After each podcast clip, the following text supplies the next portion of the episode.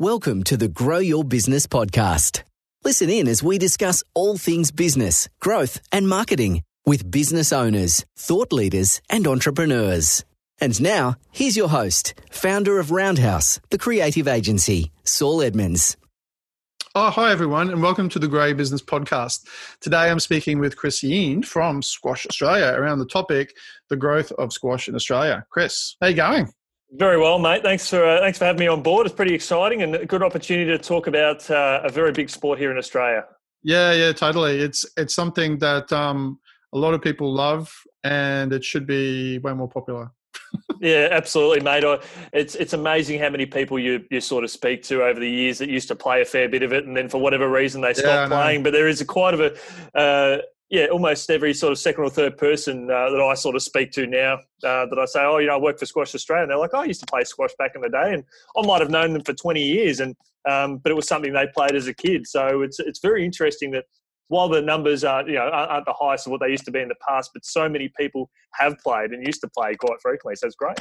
Yeah, so true. I, I actually had I had that I had this realization uh, with my sister too, and she knows that I play squash, and then she reminded me, and I, I, I just had in my, in my mind that she had never never played squash for some reason. She was like, "No, I used to play." I remember when I was like, "Oh, that's right, you did." Like when I was like a little kid, because um, she's like ten years sort of older than me. It's like that's right, you did too for a while. Like even even even her. Yeah, it's funny, isn't it?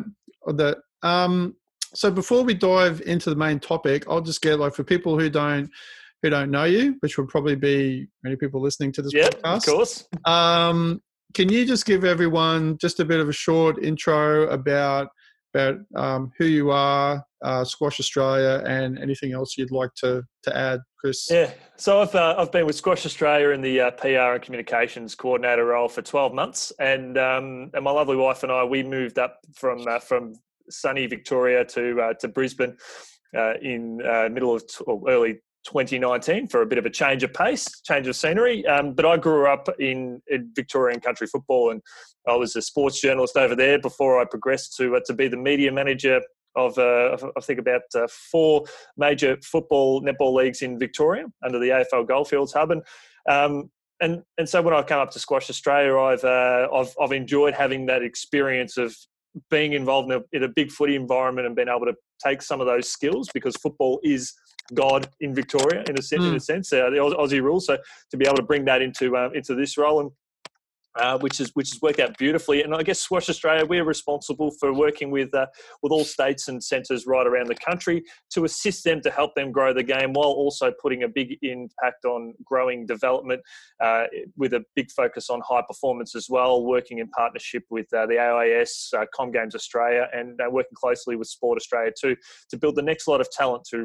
represent Australia at future games. So there's a fair bit of focus in that, and a lot of what we sort of do is uh, the, the, the, success of the high performance team it ensures that uh, we we're able to get access to more government funding that we can therefore use on participation programs to further grow our other programs at other levels. So that's that's where we're sort of at, and we're assist with uh, all sort of online. Um, working with uh, to getting competitions up and running and, and, assisting with that. So our focus is to, to help the states and help the centres thrive, and also uh, to, to make the sport uh, represent the sport um, in a, in a big way on the international scale.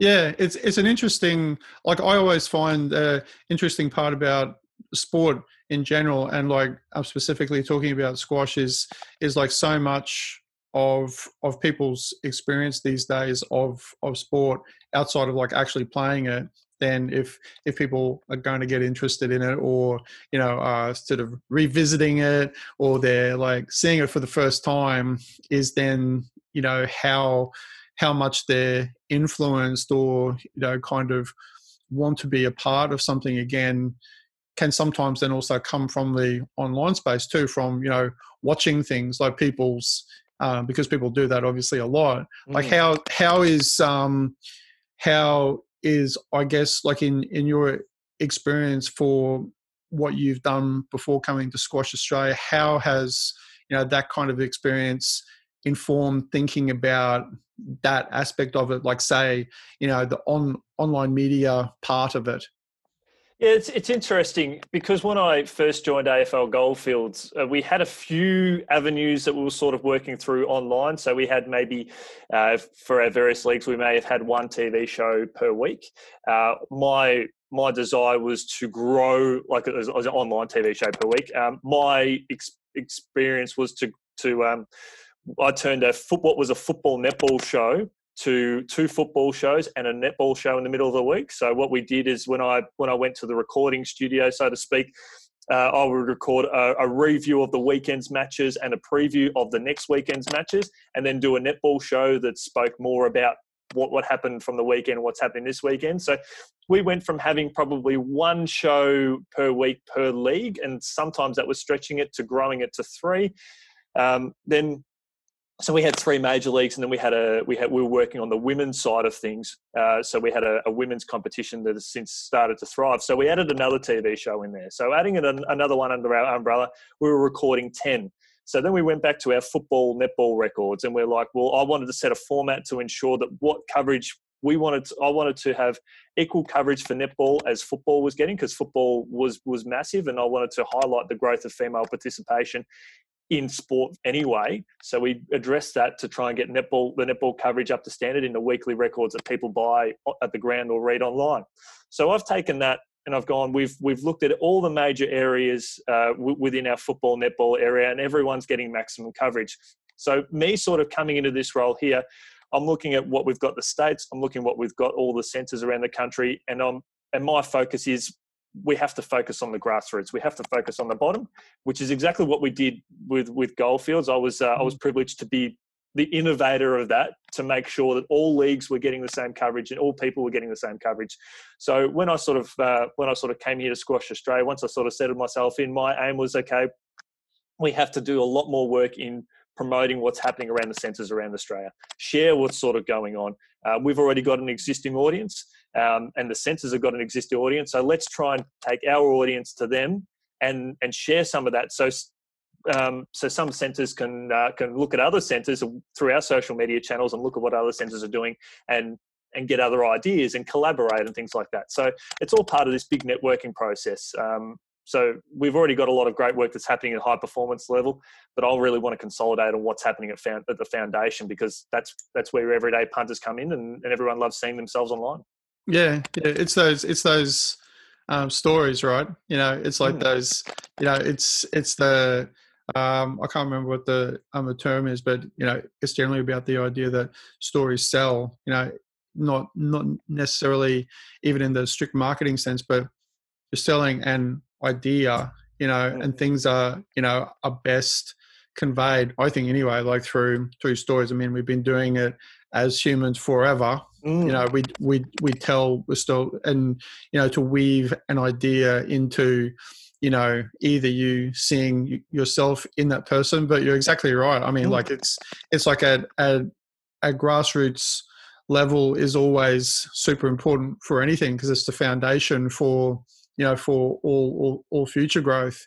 And I mean, yeah. in in um and I guess as a segue, just kind of leading into um, a question that I had about your perspective on what um, what squash was like in say the 70s and 80s i suppose like when yep. when um, australia was really you know one of the leading sort of nations in the world as as far as squash really weren't we and yeah, absolutely. Through the uh, through the seventies and eighties, and, and, the, and the World Junior Champs have, have, served a really good platform for that as well. Seeing the great amount of talent that's come through through the seventies and eighties, and, and even into the early parts of the nineties, uh, seeing those young players sort of come through, and and and seeing the talent at, at, the top stage was reflective of the audience and the participation we had around the country in general. Mm. And then you look at someone uh, like Heather McKay, who's probably uh, one, of, one of the most recognisable, should be one of the most recognisable sporting figures in the history of Australian sport with all that she's achieved. Um, so, and, and, sport, and sport, you could argue, I think too. Yeah, yeah, I think so, definitely. They're just all all sport. She's she's incredible. Yeah, she's effectively the Don Bradman, um, and, and it's a shame that I don't think she sort of gets the recognition on the major scale that she deserves because mm. she is probably one of the most recognisable sports people in the history of Australian sport. And when we're we're in a sort of position, a transition period at the moment, where there is a lot of focus in Australia on what we can do to grow women's sport. I mean, we're seeing that through cricket, we're seeing that through AFL. Yeah, we're we're we're, we're very very uh, you know open minded and really driven to improve female development at squash level too. It's happening everywhere. It's a shame we didn't have someone like a Heather McKay who was at the top of her game in in this in the sports Australians perspective to uh, to just encourage more people to go for that and, and encourage more women just to, to play sport full stop and excel at the best they can. Yeah, that's right. I mean, like there's and and it's not you know in instead of saying that too, it's not really taking anything away from the fact that um, sort of since then too, we've had had like you know fantastic, like very high level, incredible squash players. It's just like the level, the the uh, probably the amount of people and the um, amount of people doing it. I guess to to some extent outside of you know other specific programs at the Institute of Sport and and at other other kind of levels. Like even outside of that, I always feel that you know that grassroots amount of clubs, amount of people playing, you know, mm. has some real effect. And I sort of, I guess I I say that too. I was I was watching um, uh, a documentary a while back about um, something that had sort of piqued my curiosity about why there were so many um, Egyptian players in in the top. I, I think you know Egypt currently still has i think it's it's uh, literally half of of the men and women in the top 10 or 20 uh, um, uh, egyptian. I was like mm. what's up with that? Like how's how's it the, and and there's a if if you search um, for you may have already seen it but um, for anyone else listening if you search for um, for something around those sort of terms you'll find it. There was this guy from um, england i think who did uh, a documentary about. It was really interesting about how, um, you know, I can't remember. It was like in late '90s, I think. There was there was this big surge. One of the players who became a bit of a national figure and sort of national hero, and um, the Egyptian government, who I think the president at the time was also a bit um, squash crazy himself, mm. and they just pumped this huge amount of money and mm. funds into this. They had this like figurehead, and they pumped this, and and they made all these clubs, there's like hundreds of clubs, of just all all through Egypt, and and then since then, like it's it's had this incredible grassroots um, sort of drive, mm. and and I thought, and um, you know, not saying that's obviously not necessarily realistic for everyone. That's what they did, but it just highlighted that fact to me that yeah. you know that it's it's kind of all all about you know just having people coming through that flows through to like the families of those kids who are probably also playing, and it becomes a real cultural and like almost like a national sport over there. Um, and it kind of used to be in some way here I think I, I feel. Yeah, yeah, and I think you're right. And, and and while I guess Australia's decline in the in the rankings in terms of the production of players is, there is that decline there, but it's also highlighting, as you said, with Egypt uh, and other countries as well, is that the, the num- their numbers are growing. So there is a healthy player base around the world. Of we're, we're still seeing more players around the around the world uh, through their respective countries playing. So it's we're we're not sort of experiencing a, a, massive decline around the world. We're probably in some areas we're seeing them actually go up. Yeah, yeah, that's right. And and there's that and and sort of something that I, you know, as as a person who's not necessarily in in the know as to why these things happen, but you see it that um, in the United States too. Um, there's the um, the US isn't isn't um, isn't uh, hasn't got like a huge amount of people in in the top you know 50 or sort of 100 either mm. but they've got a huge amount of support then for squash and lots of major competitions and so they have a lot of support behind it too so i mean on varying levels there's you know it's it's an interesting mix because there's obviously elements of just having more facilities to play squash. Um, and having having the people I mean with the willingness like to put up the money to do that and not um, not to turn them into gyms, mm. you know, and and and just to keep that alive, there kind of has to be, you know, money plus like a real passion for it too, because like you're not just going to necessarily.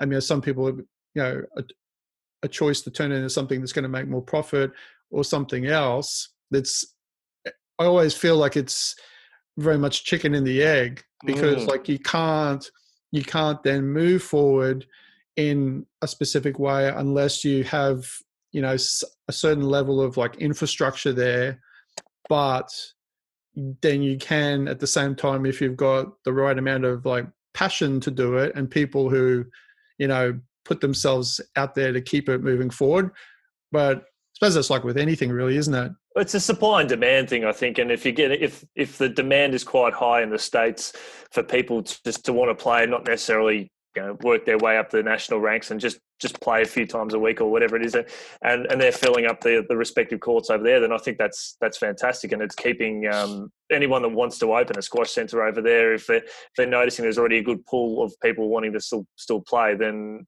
it's encouraging for more people to go. Well, we'll, we'll build a squash centre and we'll we'll uh, we'll start our own business and run that um, because a lot of them are, are, independently owned too around the country, not not, mm. not necessarily just with the with the states. They're, they're and, and, that's probably what we're we're experiencing at the moment, just during the COVID nineteen period, is we're really experiencing the, the fact that centres are closing down or well, closing down during this period and and they're privately owned business people work that, that's their bread and butter so um, whereas a lot of other major sports that we see around the country they're community based um, a lot yeah. of you you know up here you've got your rugby and uh, you've got your soccer they're they're, they're community driven projects. They're not um, that you don't have too many people that are employed to run the whole thing to keep it going. So, uh, whereas a lot of the squash centres are privately owned, and, and that's where people make their bread and butter out of.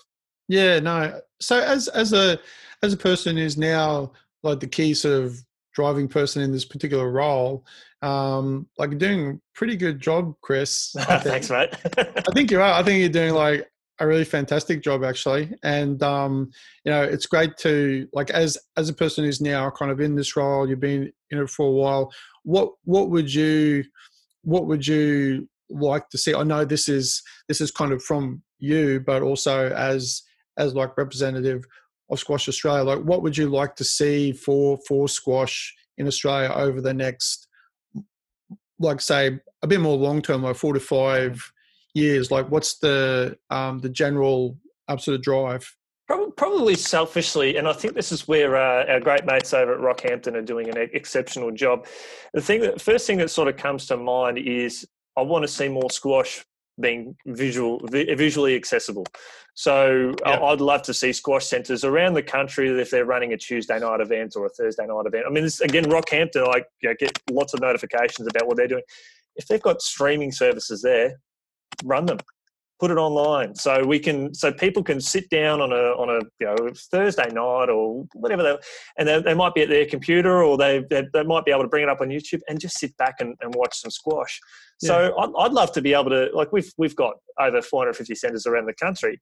If we were able to get 100 of those to go look we've we, would love to learn more about streaming let's um let's let's do more of that and we can stream our own matches and, and have that so so putting that exposure out there because we're not getting it on mainstream TV at the moment. I think it's something that's gonna it'll it will happen over time because we um, we we we're going to be we're doing some work in that space. But if you've got the capacity to do it, but then I look at it from a, I dial it back from a simple level, um, from a digital media perspective, and I I just have this grand vision, and I know it's not possible, but I would like to see over the next four to five years, if we're able to see maybe 60 to 80% of the centres uh, be very active in some capacity on Facebook or their websites or Instagram, Twitter, and then well, that can translate into YouTube and stuff. Yeah, but then you know it sort of it might be possible though because once again it comes back to like a a range of different factors. Like there's a lot of those are are just simple human factors. I mean, the fact that you know I mean, everybody has the facility, you know, to of course do that.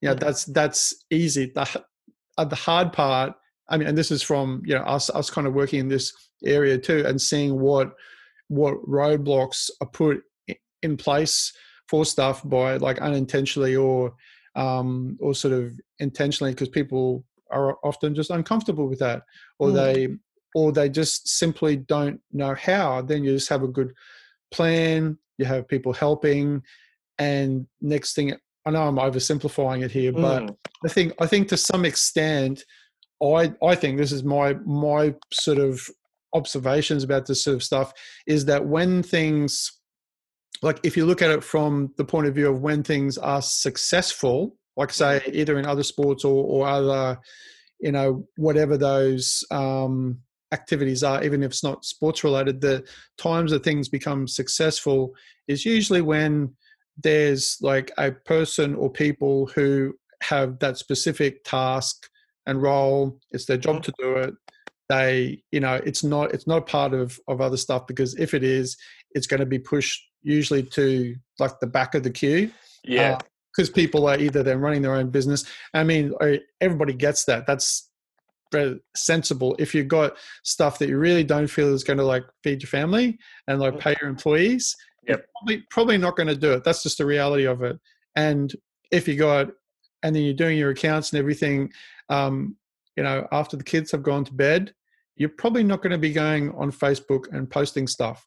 Correct. But if person or people to do that and then a support infrastructure which is you know i mean that's what i really like about what you guys are doing too because at least like it's in it's in steps like it's, it's an introduction of something that eventually will become habit because it kind of has to become habit doesn't it I guess. yeah definitely and, and, coming and this is probably we sort of touched on this earlier about coming from local football and working community football and, and I know it's it's not an easy thing to do, but this is where I, I, I personally am working with the states a little bit to provide. We ultimately we want to provide a guidelines so we can assist centres, or the, the states can assist the centres to be able to introduce some basic social media training because the, the, the benefit that I see of social media, I, I see uh, I see it in, in, working in two possible ways. Because when we, we're, to be honest, um, probably worldwide, squash itself it's a self promoter. It's uh, the, the, the mainstream media doesn't go to the well so much.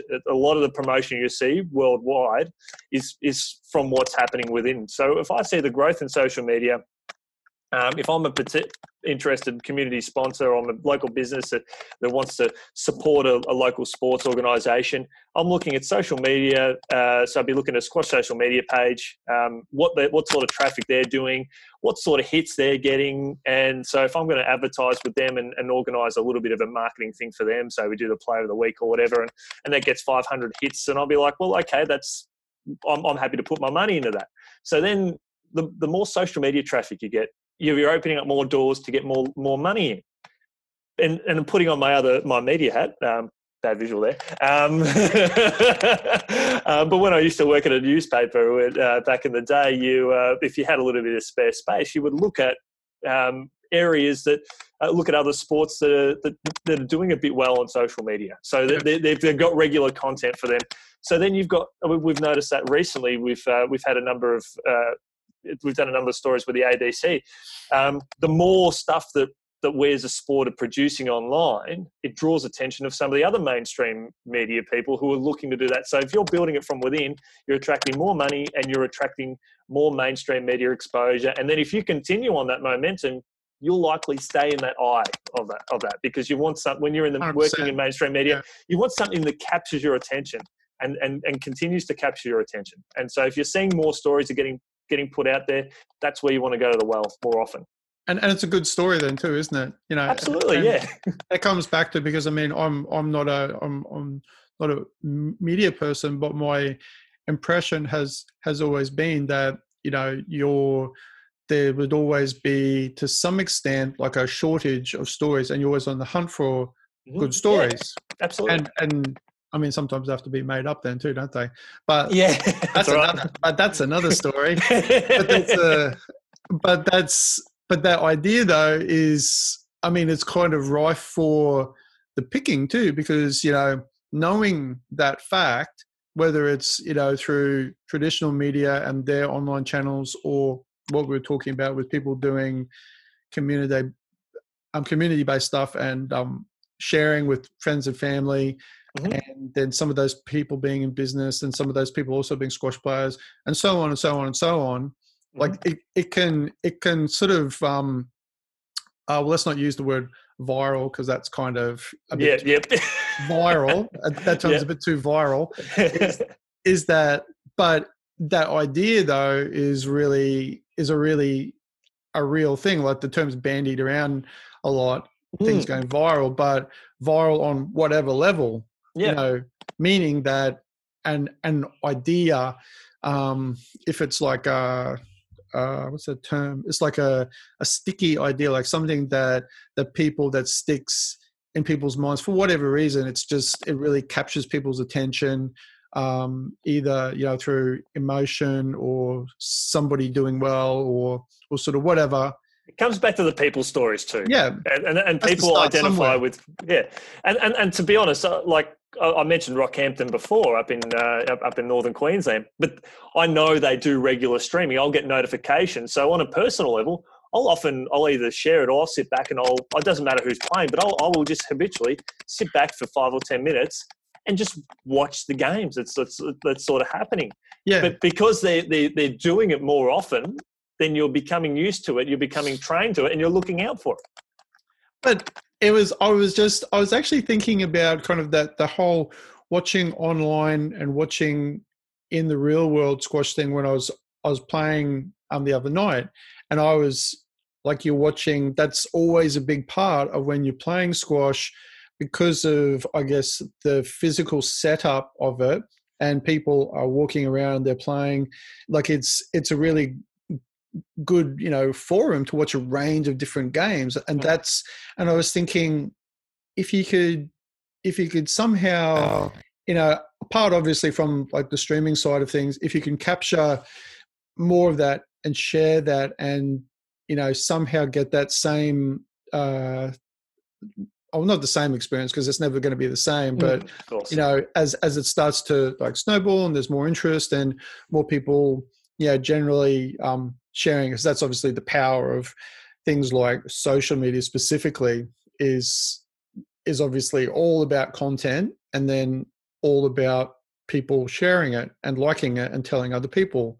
And that you know that's you know to get your your audience kind of working for you in effect you know, yeah, to... and, particularly during these these tough times as well. One of the big things that stood out to me during COVID and uh, just the work that the, the, Victoria squash and racquetball team have been doing with their their uh, their weekly game shows. Uh, that they were doing that every night, and, and and what they were doing is that they charged ten dollars per night, but that money went back into the sport. But I think at any one time they might have had maybe forty centres. the, the people from forty centres join every every Tuesday night and during tough times, it was a way to bring the community together. And I think it was it's fantastic because it started off small, but it just continued to grow. But it's all about sort of bringing communities together. But it was innovative, and it was innovative in a way that was also putting not as not bringing not just bringing people together, and and also they, they were bringing stars, former stars. Uh, their special they had a special guest every week, so they'd have some of the biggest names in squash Australia history come in and be special guests and participate in the, yeah, in the game show itself and so and, and they, would, they would provide a platform for the, everyone that was there to ask questions and do a bit of a q&a afterwards. So it was a way to bring the centres together but also engage with people. Like i, I remember sitting in on one where they uh, where we had stewart boswell who was a special guest there. Um, and people were able to learn from him and ask questions going you know Boz, what, what sort of uh, recommendations do you have for, for these sorts of drills? And, and so they were able to get coaching tips off him um, and even uh, yeah, some other big names. They're able to pick pick their brains and get some coaching tips and um, and ask some questions, and uh, and and then they're able to take that to their respective games. So th- that's something I was really excited about with Victoria, just sort of thinking outside the box because it has stimulated the conversation. I mean, it's a pipe dream, but if we had if we're able to lure more states to doing like an international or, or a national um, game show where we could have people representing all over the country, different states, to be able to bring them together and and just engage and uh, and and whatnot. And I mean, I can even draw that on the experience where we had the uh, the coach and referee forum where we where the guys that were running it were expecting probably a combined total of 50 people, but they ended up getting um, a combined total of 200 people, and they were having people from all around the country engaging and they would have someone that was running the seminar or running the conference, and they were able to ask more questions. So we're looking at ways at the moment. As when we're talking about the streaming and the way we've got to be self-promoting and stuff that Victoria is doing, but ways to just bring people together from all over the country that physically can't be there and engage at the same time and collaborate with ideas and take that back to their centres or their states and uh, and continue to grow the sport from there as opposed to having people from Western Australia fly to Victoria or Tasmania flying to Northern Territory like it's, it's I think this is the, the where technology is certainly, certainly playing its part yeah no 100% and it, it's a great you know like any like all all technology or things that we use as as people for business or or for pleasure Like these things are great tools you know mm. they're good good tool to you know that's the that's kind of the thing that's sort of the weird irony about um, social media i always find like even sort of working in this industry is that it's it's both it it is is both in one respect sort of a disconnect from the real world but at the same time an amazing tool to still bring people together you know, mm. and, and, and to and to share stories and and uh, it's sort of um, and it doesn't doesn't have to be one or the other too because like I, I always find like the sweet spot for how like any digital media or any like especially social media works is where there's like a tighter connection between what's actually happening in the real world and it's not a replacement for that it's sort of enhancing it it's mm. it's like it's like showing things uh, either for people who couldn't be there or like you know I, I, would just use probably my own example of when i used to play squash years ago and hadn't played for a while and returned um, a few years ago and you know like squash kind of crazy ever since again and so like in a, in, in a pretty intense kind of way. But the thing that I found when I first came back, having not um, watched or thought about or sort of had really any exposure except for an occasional hit, like very rarely, was I went online and I found like Squash TV and I found like everything that I mean the PSA was putting out there. Mm. And I was like, that's not what I remember squash to be like. I was like, man, this is really amazing. And mm. I was, I was, I was kind of sucked straight away, sucked straight back into it. Um, not only because of that, but you know, I was obviously playing squash too. But that the way they were visualizing it and all the innovation that they had for showing squash in various kind of um, environments in all, all sorts of places around the world i was like that's fantastic. That's like from a media perspective i was like that is that highlights squash in a fantastic dynamic visual interesting informative way. The commentators like the commentary is great um, and it kind of i guess like on a very simple level because like you know squash is I, I guess like many people know like it's pretty dynamic sport and it's it's not and I don't and I always knew that like playing squash but visually it wasn't it didn't um have that vibe it wasn't always put across in that way mm-hmm. but then seeing this in this brand new light being like thrust into it again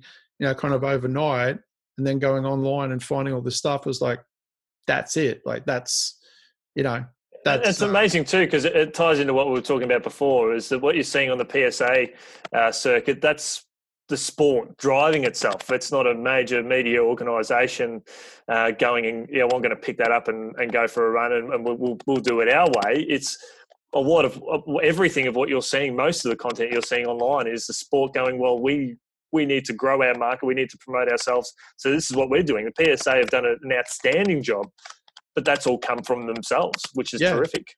Yeah, yeah, that's right. Yeah, and and you're exactly right. And then you've got um, um, you know squash skills online.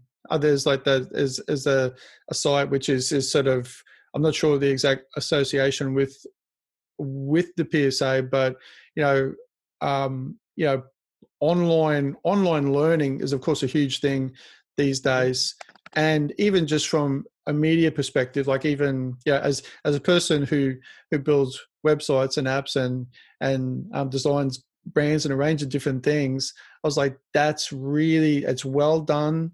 It's really, it, it looks amazing. It's modern, it's fresh, it represents, got fantastic content, you know, from, you know, things that are really valuable. Like it's just a great example outside of my interest in squash. I was like, you know, I went over there. I was like, oh, mm, mm, squash skills is is that going to be of any benefit any um benefit to me as a squash player i tried it out it's amazing mm-hmm. you know i'm not by the way everyone listening i'm not i'm not trying to sell like squash skills here you know but, but I'm, I'm i'm just like using it as as a example because you know it kind of feeds into this idea of um of you know learning and sharing mm. as a as a, a like as as a great tool to you know to share um i guess like almost share like the passion that people have like when you got great content mm-hmm. you got great stories the work does itself doesn't it like it, it's sort of correct and, and this is probably itself. It's probably been um, what we're seeing all around the world at the moment. We're seeing just a, a united front from from as hopefully all sports to go well we want to we want to increase women participation full stop. So what we're seeing is we're seeing a lot more materials looking at the foundations of the sport. So there's a lot more basic things that can encourage people to the, the basic skills and, and certain knowledges to start from the bottom up and, and build their way up. So it's great for people like yourself who are returning to the game who are able to actually look on some of those resources particularly in the squash circuit and and go back to basics because that that information's yeah. there which is what you need to you need to learn if you're if there's directive from you know, particular sports to get more women to play, well, you need to go back to your foundations. You need to go back to the fundamentals. And and, and coming from a, a female football background back in Victoria, is there was a lot of uh, a lot of resources being pumped into just teaching very basic skills to get women to play the to play the game and, and, captivate their interest. If you're a new person, if you're a, if you're a young young guy that's looking to try and play that game, well, you can you can use those resources again. So I think it's a fantastic opportunity worldwide that we're seeing more range of ed- more range of education that uh, that people can access now because of the focus of having to try and bring more people into the game, which suits fifty percent of the uh, the world demographic. Yeah, yeah, and you've got like the perspective too, like as uh, our our perspective or mine personally looking at that was also from the perspective of a designer going, I think that's really cool you know, just on a really simple level, I, I was going, if I was doing that, like I, I look at what other designers and other people do and I go, that's, that's great. Like that's well executed. And that sounds like a really, um, say insignificant thing maybe to a lot of other people listening but like the fact is too people's uh people in general whether they they sort of really think about this or not, which they probably don't. Um, like the fact remains that people in general, whether it's you know their personal interests or sport related things, people have much higher level of sort of expectations of what they're used to mm-hmm. because the amount the quality of, of media and content and also the amount of it mm. people are absorbing gives people um, I think anyway. I mean, I'm sure other people might have a differing point of view on this, but my perspective is that people in general have a much better sense of of what is good and what isn't in terms of like good design. I mean, it's all it's all, it's all a bit subjective if you want to talk, you know, about mm. art, whatever. But outside of stylistically, like you know, flouncy, clean whatever, you know, um, there's still good and bad and there's still things that are really well executed and you know from a design perspective and, and online and that's where things like you know what a psa um, has done and things like squash skills just from my own perspective that was still a factor like mm-hmm. if i if i and i mean i know this is the case i don't I don't have to um, have to go back in time and revisit it in like another alternate universe. If like those sites and everything was really badly done, would I have would I have been so interested? I don't think I would have been. Mm. Like I if if I was really honest, it's like you know if anyone listening if you ask yourself the question, if you go to somebody's website and like even sometimes if you know they provide a good service and you go there and your experience is bad for whatever reason, it looks dodgy or it's not working or something, what's your general feeling? It's usually hmm, question in your mind or no, I'll just go somewhere else. Oh, it's, it's like being back on the dating scene again, mates. If uh, if you if you look at another person there and you go, oh, they, they look all right, well then you're not going to look at an ordinary looking person and you go, oh look, I'll, I'll, I'll dabble in there and I'll have a crack, and they, they might end up being an amazing person. You've got to have something. We're we're we're, we're creatures of habit that we. Our, and, and I debate this with my better half all the time because I I'm not I'm not a much of a visual person, but that's me being lazy. But something does if something stands out visually you're more likely to just go yeah i'm, I'm going to check that out. But you hit the nail on the head before is that we've got so much media content out there and you need something to stand out above the rest that captures your eye and go yeah i'm going to check that out. Yeah. And and it can be it could be as simple as not being as bad as everything else. Mm. like in, in in some that sounds uh, probably funny, but like some some industries more than other ones have you know probably a, a higher rate of like bad looking content. Mm. it's not yeah, yeah. it's, it's, not well realized. It's not I I won't give an example because I'm not going to like make anyone upset. But um yeah, but but you know that's that's the fact and there's and people that's that's why you know the biggest companies in the world invest huge amounts of money and resources and time and energy into building brands because mm. it's super important and that's not only just like the brand logo it's like everything that comes from that. It's like the culture and it's it's all the language it's what you do. It's you know listening it's audio it's visual and like tying all that together um, in order to to sell you know stories and ideas is like super important. And um what do you think chris about mm-hmm. squash in the olympics Oh, definitely. I think I think it's a no-brainer. I would love to see that. Uh, I'm, I'm, a massive fan of the Olympics anyway. I, I just absolutely thrive off it. I, I, think we've got some good talent coming through uh, worldwide. It's the ultimate opportunity to get that exposure to encourage more people. We see these uh, massive national because Olympics is one of the biggest events in the world. It's like with the Soccer World Cup. How many how many people go back and, and, and play soccer? They, they watch it, they, they, they yeah. they'll go, oh, we're gonna we're gonna go play soccer for the first time. So if you've got squash in the Olympics, you've got millions, if not billions, of eyes on on the event. Yeah, uh, it might be the only time people get that exposure to that particular sport. But if you get a, a, small percentage of those people that, that watch that particular sport and uh, and go and join their club, yeah, you're on be the catalyst. Absolutely. Absolutely. Yeah, I mean, it's, it's worth the money that the, the, the, government forks into the to putting this team together to send over there. I think. Yeah, and and then you know, and and then even just the fact that it's it's it's still not like the debate, you know, on online and offline about why it's still not in the Olympics. And they had the bid, and they had like you know, um, um, two of the world's like all-time greats in in the last bid to um, uh, to sort of sell the idea to pitch it once again unsuccessful. But you're right i mean it's it's the same i guess like it's it gets back to what i was saying before when we were talking about egypt and that from what seemed to be like the initial catalyst for that happening was really a simple it was kind of inspiration.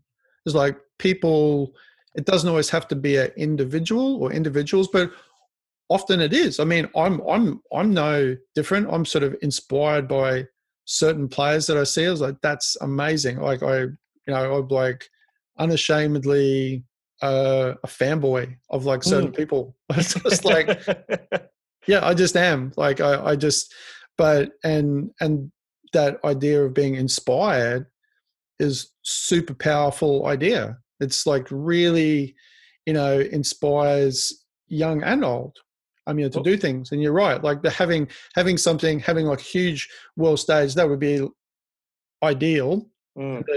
it certainly happened for um, being involved in um, taekwondo as as a sport also for many years now, like I saw when when um, Lauren Burns, I think was it? Yeah, um, yeah. When uh, we we had the um, the Sydney Games here, mm-hmm. which was a big thing in itself, and that was the first time the sport was introduced, like as as a as a sport in the games. Did incredible things for it here in Australia. There's just a huge surge in, in interest in it in in general as a result of, of it being in the games and um and like she um sort of winning the gold and the other um two of the other guys winning I think um which we were like lucky enough to train within our club at the time these guys and like even even that like that idea of being inspired by these things is is like you know amazing um for you know people who are just you know starting out and to see that and feel like that's you know it's close to home. It's people that you can actually you know sort of talk to mm. is has a big effect like it's it's sort of it's a bit it's hard to quantify it but it's i think it has a far bigger far reaching effect than many people might even realize yeah, well, and, and that's where Australia is very good at Commonwealth Games. When we had the Commonwealth Games here on the Gold Coast mm. uh, the other year, a few years ago, Australia cleaned up in the gold medal count. So yeah, yeah, I remember that. Its very best talent on the court is great enough to compete with the best countries in the world, and to do that on the big stage would be an incredible feat for for Australian squash. Uh, no doubt about that at all. And there's already a lot of excitement that's heading into Birmingham in 2022, and also even heading into the World Doubles on the Gold Coast next year, because we do have such quality players up the top that uh, we're, we're, excited to, to have be a part of the Australian team. And naturally, the, the, the greatest success that they we we hope they we, we want them to be very successful, but that will reflect um, that will I guess radiate to the rest of the sporting community in Australia where other people will go, well, I wouldn't mind getting getting into squash. I might not. I might want to be the next Cam Pilley or or, or, Donna Urquhart or you know all, all, these great names that are sort of floating around, and the next generation of stars that, that we've got coming through. They want to aspire to be like them. I think it's it's the best way to, to promote the sport on the on the biggest stage. And I think I generally believe, without no bias, that where squash in Australia is placed at the moment, it is in a very very good point because we've uh, we're building such good relationships with our states and our key stakeholders and we've got an outstanding team on board. Many of them like myself who have come from different sports who are able to bring little bits and pieces from that to, to collaborate and, and, and incorporate incorporate to what the, the brand that we're trying to establish to um, to build the big motto that we're really promoting at the moment is we're we're not Squash Australia. We're we're we're really concerned about or focused on building squash in Australia, squash in Queensland, squash in New South Wales, etc. Those are the those are the those are the lines we're pumping out at the moment, and and I think having the benefit of being in the Olympics and, and having, you know, being in the Commonwealth Games and all these things, to have that exposure, it's giving us a chance to push our message that we are focused on promoting squash in Australia. It doesn't matter whether you're 80 years old or you're, you're 10 years old or you're, you're, you're able or you're disabled. We're looking at the big picture here. Yeah, I mean, that's the thing too that I, I um, I've always observed and kind of really liked about squash, and I find it, it, it to be um, it seems to be quite unique to squash in many ways is the is the um, how sort of equitable in many ways you, you, is like squash is like when you go and play squash now i mean it's i understand it's a bit driven by you know people being put you know men and women and all sorts of ages being put into into the mix because there's um sometimes not as many teams Correct. but like the fact is you can play against like someone who's half your age or someone who's almost like you know twice your age mm-hmm. and there's and um if they're in the same grade like you don't you don't have that experience like almost anywhere else and i always find it like really incredible that you know you can be you know, can be like uh, trounced by um a person who's almost like twice your age in some instances who are like are still like a real gun and you know, still like playing incredible squash and you know to being quite young and all sorts of different walks of life. I mean, that's that's not that exclusive to squash, like that part of it, but you know uh, that it's it's important. I really like. Like I really enjoyed that about squash. And, and, and, the other thing I sort of enjoy about the sport as well is that coming from uh, Victorian background, I know I've touched on that many times, but playing a little bit of footy back in the day, uh, and I go back, I go out on the squash court, and I think there is so many skills that whether it be footy or cricket or you know even soccer, it's it's all coordination. You're looking at 360 degree views. There are so many skills from some of these other sports that fit automatically right into the squash arena, which and, and, unlike racket sports like tennis, you tennis you you've only got what's what's in front of you, but when you're playing squash, you've got the 360 degree view where you can play off the walls, uh, or either on the side or behind you. So many sports require on 360 degree coordination and quick, sharp eye-hand coordination and decision making, very quick decision making. Which, which uh, that's what happens in squash, and it happens in many of these other major sports here in Australia. It's, I think there's just so many skills, and I don't see why we can't see more people playing squash, but also playing other sports at the same time. I'd like to see because yeah. we're so used to, you know, we should be encouraging more dual sports being played. Yeah, yeah, that's right. I mean, just getting back also to what we were saying before about um, a lot of people that you meet or talk to who or who used to play squash, but I, I, I can like safely say I know as many, if not maybe more people that I know that occasionally play social squash with who um, would would fit in just just fine at you know at a at a sort of a higher level playing squash. They just don't, um, they choose not to um, mm. because like they don't, I mean, for whatever reason. But there's there's like this big pool of of people who used to play squash and still actually play like social squash. Uh, the guy I um, was saying before we went sort of on on air too. I sold a couple of um, you know rackets just recently, mm-hmm. and and I was having a chat um, you know with the bloke when when he he grabbed the rackets and he he plays all the time. I mean, mm-hmm. he plays like once a week with his his brother. Plays really regularly, but doesn't want to play. Um, used to play comp squash, but um, yeah, that's just one example. But I know many people like that.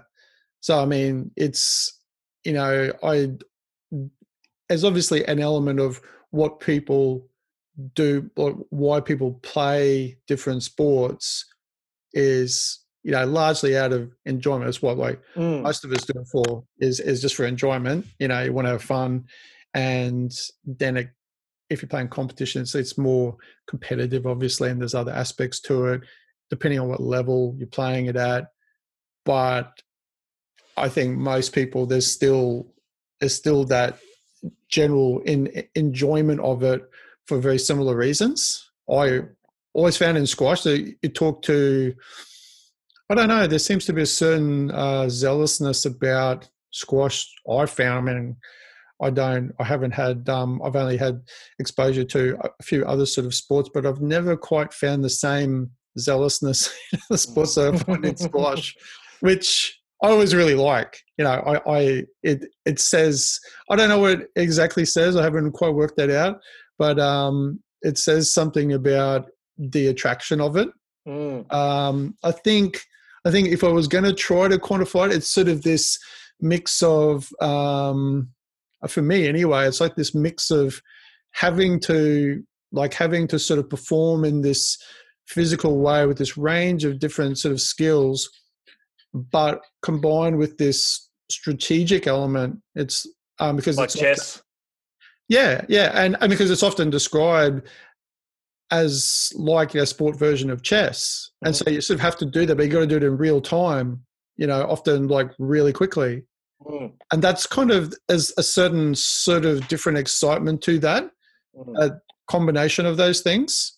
Well, I, I, often say to people that are that, that, are asking about the game a little bit more. I the part that I, I don't understand is I don't understand why we haven't got younger, more younger people who have got short attention spans not playing or, or, or engaging with it. Because I think uh, if, if you, you could sit down and watch uh, watch two people who are pretty pretty good go head to head, they might play a 25 minute match. In that 25 minute match, you have got pulsating energy high action, intensity, adrenaline for that full 25 minutes. It's over and done with in 25 minutes.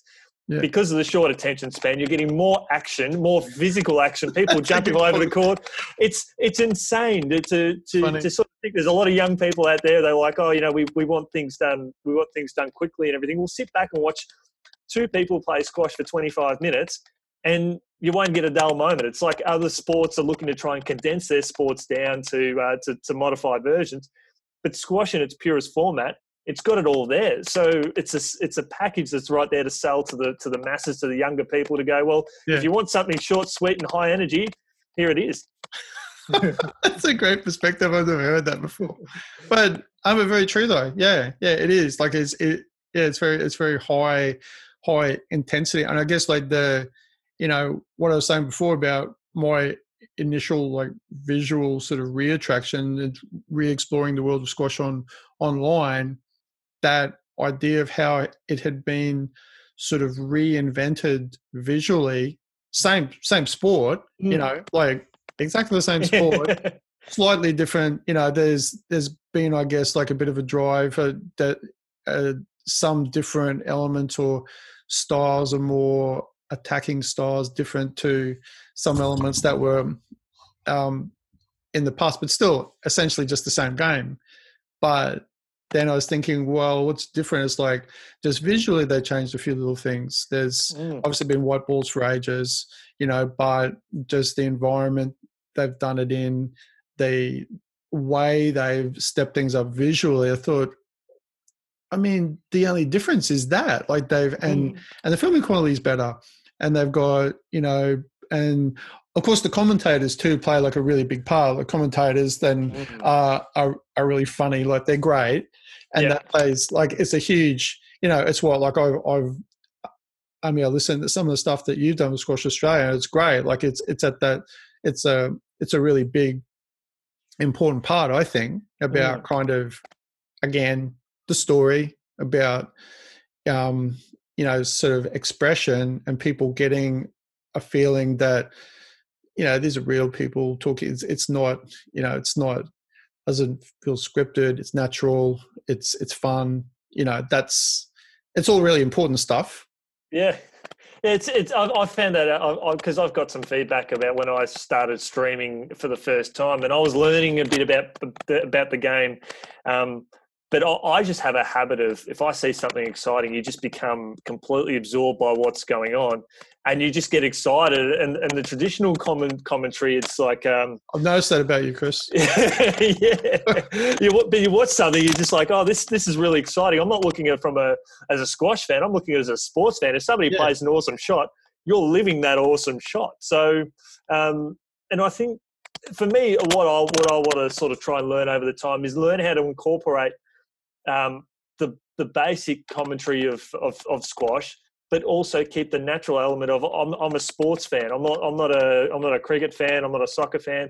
I'm a sports fan sitting back and I'm watching something exciting. So when I get excited about something, I want I want, I want other people who are new to the sport, they're watching it out of interest, to be excited too because they get that excitement out of other sports because that's the color commentary they're they're sort of used to. So it's about sort of finding that balance too. Uh, but but that's the part where I, I, sort of enjoy it. If I see a great shot, I just I'll, I'll, go off my nut because I just it's so exciting and you you you're living it and it's and it's something you you can't fabricate at all and you still remember. The, those times where people have been around you and you've got something excited, you've been excited about something, and then they come back to tell you to go, oh, you were really excited watching that. Watching that back, I was like, oh, that was exciting, and they got excited too. So you often hear stories like that, but then you watch out, you watch someone what PSA are doing, and and then you hear someone like a, a Jenny Duncalf because I've heard her do special comments a, a lot of times, mm. and just the way she pronounces the the actions of the game and her, her insight, and it's um and and coming from a girl, the way she sort of promotes it, it's sort of you can't help but be drawn in to what's sort of going on. And you're not just watching the great game that's happening in front of you, but you're learning more about the game. And so it's like getting some additional coaching when you're, uh, but but you're watching a game as well. So yeah. you're taking some of those things. You go back and you go back to the court, and I'll go, all right, what did Jenny say about that? Moving on to the forehand and learning about that position, that comment that she made. Those are the things that sort of stick with you. Absolutely. I mean, I, I've been as as as just once again like a fanboy and like a person who plays squash. I I've been I, there's there's been like countless times where it's just been completely unintentional, just uh, anecdotal things that um, um some players have said like I mean James uh, Willstrop and other people, and I've been like, that sounds like pretty good advice. I'm just yeah. gonna give that a go and and just work things into into sort of a routine and and yeah that the the idea like you don't you don't then start to get that benefit i guess as individuals um in that same sort of way unless then you know what they're doing is is happening like creating i guess with the bigger picture a culture around that commentary too, which mm. which you know I feel that you're doing really well, and then observing in that environment in like the PSA, they do that really well too, and I think that's kind of at the heart of it. It's it's this, mm. you know, it's having this this sort of banter and commentary that is um, is really professional, well presented, like amazingly presented, really uh, really great insights that are exciting because when you're a fan of things, having little insights into into people that you look up to or you sort of you see mm. and seeing them talking about things in just a really normal sort of way is always incredibly interesting like it's it's you know it's it's at the heart of like what we were saying before like why i think online media like where that that sweet spot is mm. it's like this meeting of the real world, getting a real like a real sense via digital media of you know of like the real person. It's just mm. it's it's really nice. Well, I found that even when I started streaming and I started commentating with uh, with Rod Bannister, I've I learned so much about watching the game for him because what I would do because I'm I'm, I'm like yourself, you, you do ask a lot of questions. I found in a lot of the calls that we started to do as I was starting to get used to it, is that I would ask Rod, what what what, what advice would you give to this player while while they're getting ready to set up for the next point? What advice would you give to this player if you were a coach? Because I know he's a coach, and so then he would give his insight, and I would listen to him, and so. Uh, in in later matches where he was tied up doing other things and I was calling him my own, I would draw back from some of Rod's advice and then incorporate into that. I I, I do uh, I do some streaming for for another sport, and I had uh, an elite athlete that I was doing special comments with a few weeks ago, and I asked her questions, and she gave some some valuable insight, not just for the viewers, but I was learning a lot as well. So I think whether you're in the commentary booth or you're you're out on the court or you're watching the game, whatever it is, whatever role it is, you're always learning ways to improve the game and always learning to, to grow knowledge. But that happens because we're seeing more more people putting putting squash on online.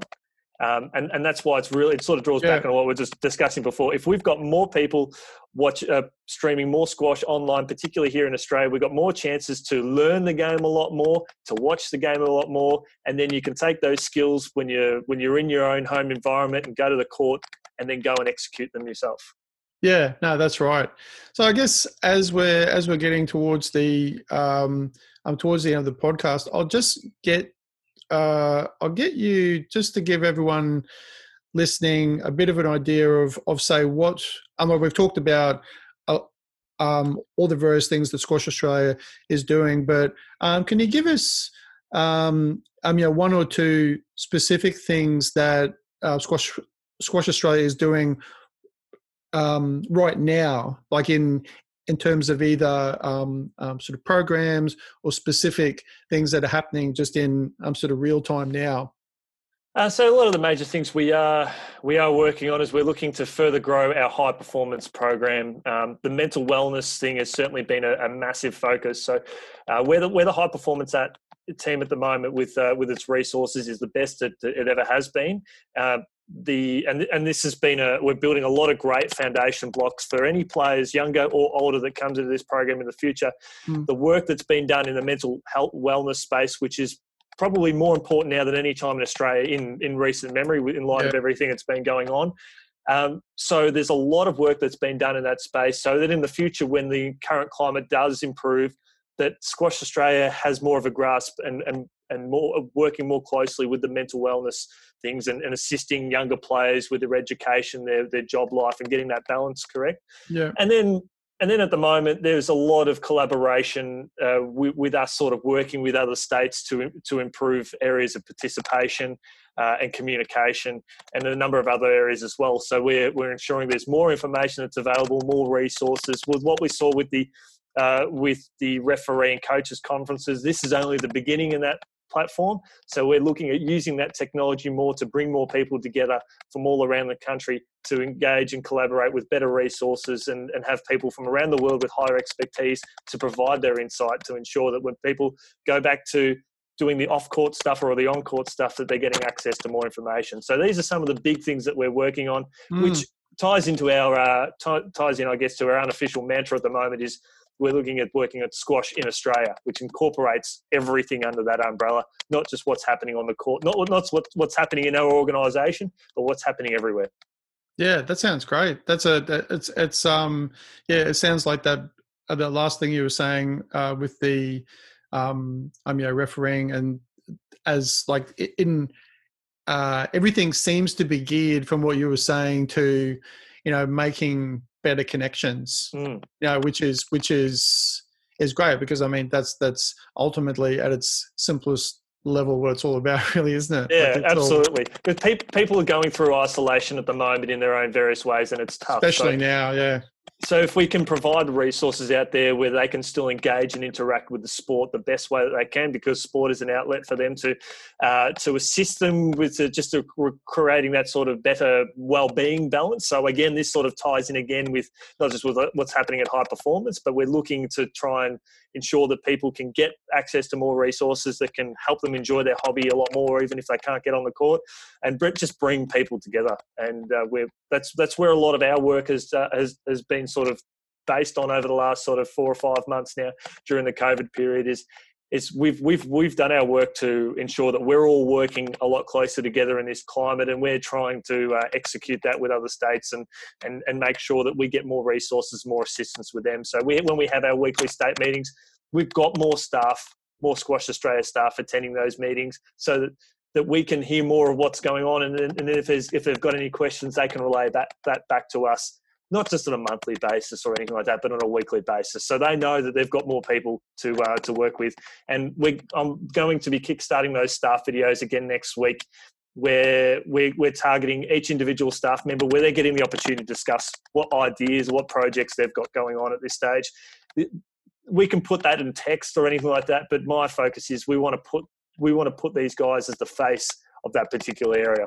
We want to showcase Stewart Boswell because he's doing a great work as, as a coach. We want to um, showcase uh, our, the Meredith Hodgson, who's doing a lot of work in the sporting schools program. So when people think sporting schools, they think of her. They think they can go to her for information or assistance. So we're looking at all these identities to put our faces out there more to go, hey, we're, this is what we're doing. We want you guys to uh, to approach us anytime. We want to help you and and you and make your sport better and make your life better in this space.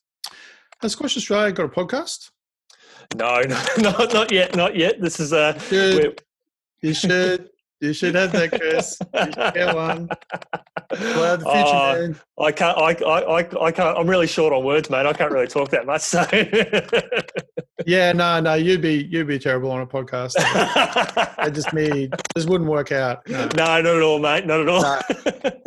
No, no, no quite quite the opposite. I'm I'm sort of saying that seriously because I think it's you know it's obviously there's there's a range of sort of ways you could probably even you know turn video content then also into podcast too. But that's another matter. That's another matter, that's a, definitely. That's another matter. That's just my my um 20 cents or whatever it is. Uh, I think you're doing an amazing job in the space that you're doing, mate. And, and, and, and, and, and that's the thing that we're really excited about at Squash Australia is that we've got so many people like yourself who are, who are going out there and doing tremendous work uh, and, and essentially, you know, you're, you're volunteering your time to promoting the sport in, in the way that you, you can. And, and I think the more we have from that, it ties into what we're building. We, we build from within to promote with the rest of the country uh, and to promote the rest of the world. The, the work that yourself is doing, it's, uh, it's, it's incredible. And, and, and, we want to be seeing more of this. We want to see people appreciating that because um, the exposure that provides for the sport is invaluable and, and what it, it's reached to other areas of the country. It's, it's what we want to be seeing more of.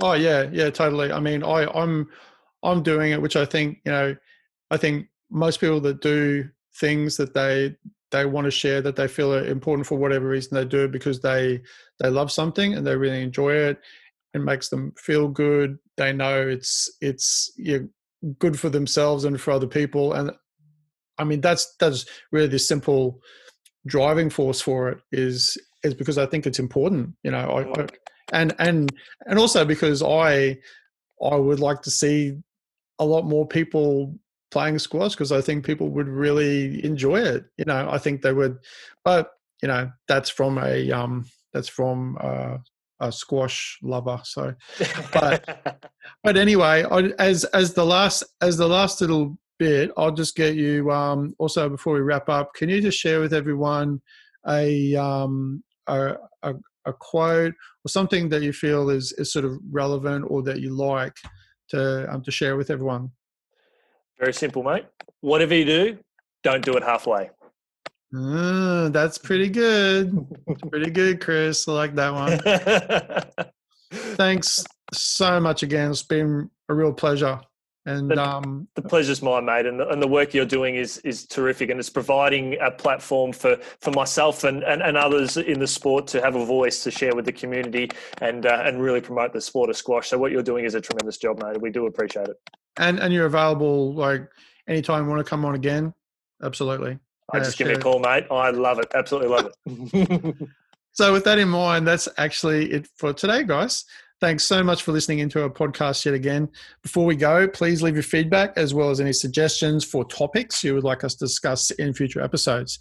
Thanks again for listening to the Grow Business Podcast, and we'll see you again soon. Bye, guys. Thanks for tuning in to today's episode of Grow Your Business. Have a great day, and we'll see you next time here at the Grow Your Business Podcast.